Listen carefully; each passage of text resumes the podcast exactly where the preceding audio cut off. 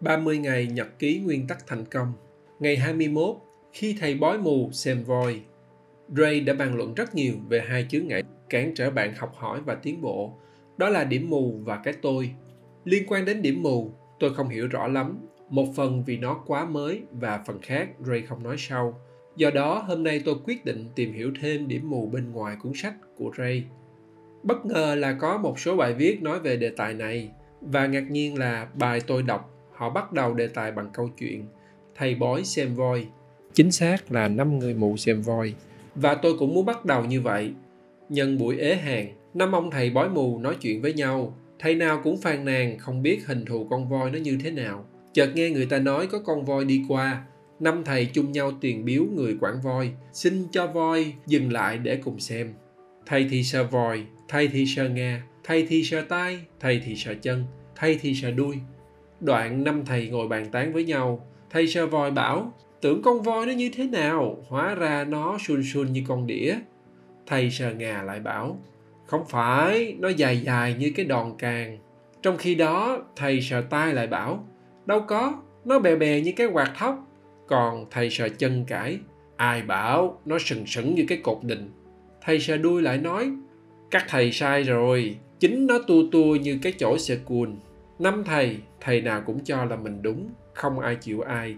Thành ra xô xát, đánh nhau, toạt đầu, chảy máu. Đây là câu chuyện điển hình cho điểm mù. Thực tế, ai cũng chỉ nhìn thấy một phần của sự vật, sự việc. Người khác thấy cái bạn không thấy, ngược lại, bạn thấy cái họ lại không. Những gì bạn không thấy sẽ ảnh hưởng đến quyết định của bạn. Tương tự, những gì bạn thấy bằng định kiến chủ quan chắc chắn cũng ảnh hưởng đến quyết định vấn đề của điểm mù là bạn không biết cái bạn không biết là gì, nên rất nguy hiểm vì bạn sẽ không chuẩn bị. Thí dụ, tôi biết cái tôi không biết là kỹ năng bán hàng trên amazon là cần thiết để thành công, thì tôi sẽ học hoặc tìm người hỗ trợ cho kỹ năng này. Nhưng nếu tôi không biết kỹ năng này cần mà tôi lại không chuẩn bị, thì tôi sẽ thất bại khi bán hàng trên amazon. Tương tự, nếu tôi không biết điểm yếu của tôi là gì, thì tôi sẽ bị vấp ngã liên tục, lặp đi lặp lại để có thể hiểu rõ bản thân, bạn cần lắng nghe quan điểm của người khác về bạn, chứ không phải bạn tự nghĩ về bạn. Điểm mù có thể là cái bạn không thấy hoặc cái mà bạn thấy nhưng thấy bằng định kiến chủ quan. Điểm mù, hay còn gọi là định kiến chủ quan, thực chất là việc chúng ta không nhận ra nhận thức chủ quan của chính chúng ta. Định kiến, thực ra không phải là xấu, định kiến là cách não ta xử lý thông tin theo đường tắt để cho nhanh, giống như bố trí phím tắt vậy, và cách xử lý thông tin nhanh hay định kiến là đặc điểm quan trọng của con người so với động vật. Thí dụ, khi con người sống hoang dã, cứ thấy con gì màu vàng to chạy qua, thì não mách bảo đó là con cọp. Thế là ba chân bốn cẳng chạy. Đây là định kiến. Tuy nhiên, khi cuộc sống xã hội hiện đại phức tạp hơn, một số định kiến chủ quan nó có ảnh hưởng đến cách bạn nhìn người khác hay thế giới bên ngoài và vì thế ảnh hưởng đến quyết định. Thí dụ như phụ nữ không giỏi bằng đàn ông, phụ nữ tóc vàng thường não ngắn những người xăm mình thường không đàng hoàng, đầu óc ngu si, tứ chi phát triển. Người Mỹ gốc Phi thường lười, không chịu làm việc, vân vân.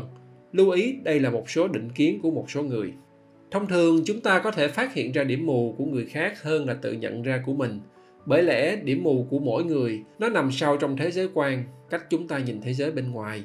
Việc người thì sáng, việc mình thì quán, đâu đó cũng đúng với trường hợp điểm mù định kiến. Có một số điểm mù tiện để chúng ta theo dõi. Thứ nhất, điểm mù kiến thức. Nhận thức chủ quan này xảy ra khi người có khả năng thấp kém bị hội chứng ảo tưởng siêu nhân. Người có điểm mù kiến thức thường nghĩ mình có khả năng siêu phàm, cao hơn so với khả năng thực tế. Điểm mù này nó làm cho bạn quá tự tin, cho đến khi người khác chứng minh bạn sai. Những người có điểm mù kiến thức thường hay huynh hoang và chê bai người khác, cậu đó đầu đất hay ông này ăn gì mà ngu vậy. Thứ hai, Điểm mù niềm tin Đây là một loại điểm mù huyễn hoặc. Não không biết vì lý do gì cứ ghi nhận những thông tin, chứng cứ mà gia cố cho niềm tin của bạn. Điểm mù này nó khuyến khích bạn chọn phe đúng sai hơn là đi tìm chân lý sự thật. Mắng chửi nhau hay mạt sát nhau chỉ để bảo vệ niềm tin riêng của mỗi người.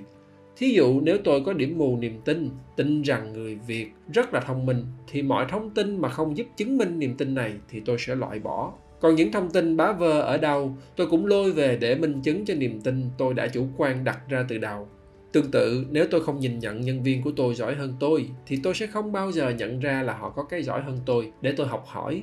Vì não của tôi nó đã loại bỏ thông tin rằng nhân viên của tôi giỏi hơn, hoặc não tìm cách bóp méo theo kiểu lâu lâu thằng đó thông minh đột xuất thôi.